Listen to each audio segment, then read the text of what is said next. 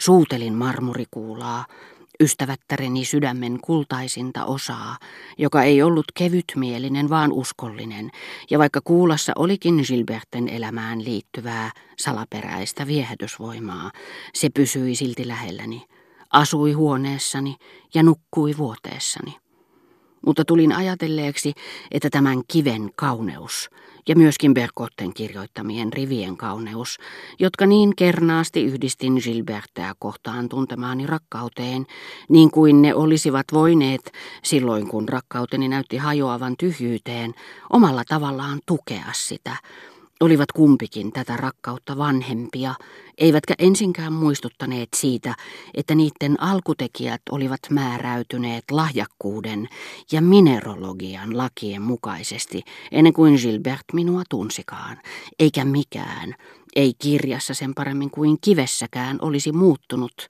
vaikka Gilbert ei olisikaan rakastanut minua. Eikä minulla niin ollen ollut minkäänlaista oikeutta nähdä niissä onnen tunnusmerkkejä ja kun rakkauteni, joka uskoi jatkuvasti huomenissa tapahtuvaan Gilberten rakkauden tunnustukseen, mitätöi ja purki joka ilta epäonnistuneen päivätyönsä, niin tuntematon kutoja mieleni sopukoissa ei jättänytkään rauhaan purettuja lankoja, vaan sommitteli ne välittämättä vähääkään mielihyvästäni tai onneni rikastuttamisesta, aivan eri mallin mukaisesti niin kuin kaikki muutkin työnsä. Se ei erikoisemmin välittänyt tunteistani, eikä etukäteen päättänyt, että minua rakastettiin, vaan hyväksyi ne Gilberten teot, jotka minusta olivat vaikuttaneet käsittämättömiltä, ja ne erehdykset, jotka olin antanut anteeksi. Kummatkin tuntuivat nyt mielekkäiltä. Tuo uusi malli näytti tähdentävän, että saadessani tietää Gilberten lähtevän, ei suinkaan champs vaan vieraskäynnille, ostoksille kotiopettajattarensa kanssa tai matkoille uuden vuoden lomallaan, erehdyin suuresti ajatellessani, hän on joko kevytmielinen tai heikkoluontoinen sillä jos hän olisi rakastanut minua, hän ei enää olisi ollut kumpaakaan, ja jos hänen olisi ollut pakko totella, hän olisi sen tehnyt mielessään sama epätoivo, jota itse tunsin niinä päivinä, jolloin en nähnyt häntä. Uusi malli muistutti vielä siitäkin, että minun olisi pitänyt tietää, minkälaista rakkaus oli, koska itse rakastin Gilbertää se muistutti minua alituisista yrityksistäni tehdä häneen vaikutus, niin että koetin saada äitini ostamaan Françoisille sadettakin ja sinisulkaisen hatun. Tai sitten luopua tavasta lähettää minut Chanceliseelle sellaisen palvelijattaren seurassa, jota minun täytyi hävetä jolloin äitini vastasi, että olin epäoikeudenmukainen Françoisia kohtaan, joka oli kunnon ihminen, uskollinen ja luotettava. Ja myöskin pakonomaisesta halustani tavata Gilbert, mistä johtui, että jo kuukausia aikaisemmin yritin kaikin voimin saada selville, mihin aikaan hän lähtisi Pariisista ja minne hän menisi. Pidin kauneintakin seutua synkkänä karkotuspaikkana, mikäli hän ei tulisi sinne, enkä parempaa pyytänyt kuin pysytellä Pariisissa niin kauan kuin suinkin voisin nähdä hänet Chanceliseellä. Eikä mallilla ollut minkäänlaisia vaikeuksia todistaa, etten löytänyt jälkeäkään noista pyrkimyksistä ja mielihaluista Gilberten käyttäytymisestä. Päinvastoin, hän piti arvossa kotiopettajatartaan välittämättä vähääkään minun mielipiteistäni. Hänestä oli luonnollista jäädä pois Chanceliseeltä jos hänen oli määrä lähteä ostoksille mademoisellen kanssa.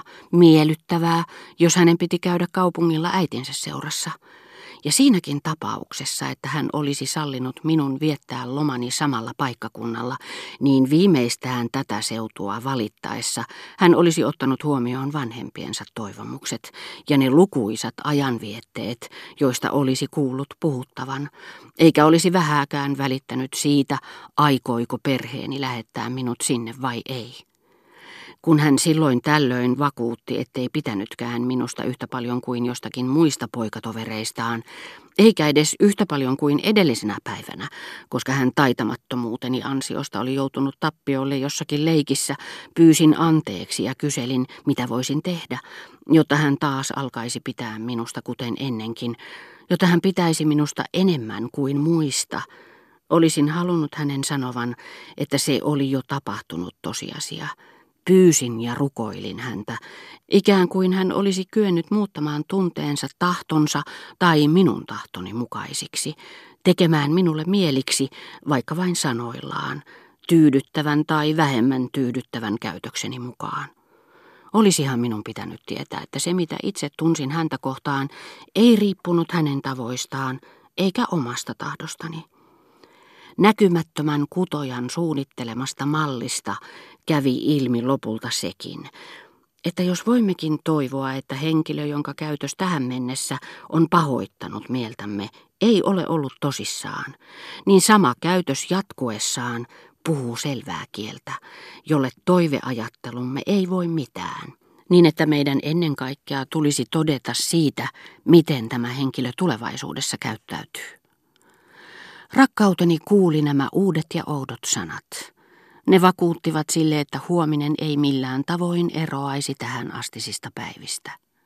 Että Gilbert tunsi minua kohtaan ja oli tuntenut jo liian kauan, jotta asiantilaa olisi käynyt muuttaminen, pelkkää välinpitämättömyyttä, että Gilberten ja minun välisessä ystävyyssuhteessa vain minä rakastin.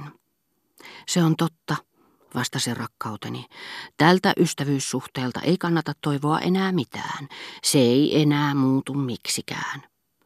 Ja heti seuraavana päivänä, tai odotellessani jotain juhlapäivää, jos sellainen oli näköpiirissäni, syntymäpäivää ja miksei uutta vuottakin, päivää, joka ei muistuta toisia, vaan alkaa ajan uudelleen, uusin voimavaroin, hylkää menneisyyden perinnön ja sen surujen taakan, pyysin Gilbertea luopumaan vanhasta ystävyydestämme ja pystyttämään peruskiven upo uuden ystävyyden kunniaksi.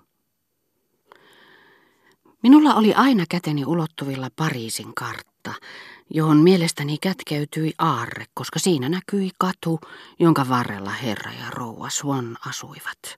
Ja pelkästä mielihyvästä jonkinlaisesta ritarillisesta uskollisuuden tunteesta niin ikään mainitsin tämän kadun nimen, vaikka kysymys olisi ollut mistä, niin että isäni, joka päinvastoin kuin äiti ja isoäiti ei ollut perillä hellistä tunteistani, kysyi lopulta, mistä ihmeen syystä sinä puhut tuosta kadusta kaiken aikaa? Ei siinä ole mitään erikoista.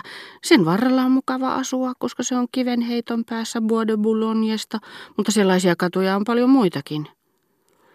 Yritin saada vanhempani lausumaan Swannin nimen kaikissa mahdollisissa yhteyksissä. Toistelin sitä tietenkin itse toistamasta päästyäni, mutta halusin välttämättä myös kuulla sen herkullisen kaijun ja soitattaa itselleni sävelmää, jonka lukeminen nuoteista ei yksin riittänyt. Sitä paitsi tuo Swannin nimi, jonka olin tuntenut niin kauan, oli minulle nykyään niin kuin joskus käy afasiaa sairastaville ihmisille, kysymyksen ollessa aivan tavanomaisista sanoista täysin uusi. Se oli aina ajatuksissani, enkä silti voinut tottua siihen. Hajoitin sen osiin, tavasin sitä, kirjoitettuna se oli minulle yllätys, ja lakatessaan olemasta tuttu, se lakkasi myös näyttämästä viattomalta. Ilo, jota tunsin lausuessani sen, oli mielestäni niin syntinen, että minusta tuntui kuin kaikki olisivat arvanneet ajatukseni ja vaihtaneet keskustelun aihetta, jos yritin johtaa sen siihen suuntaan.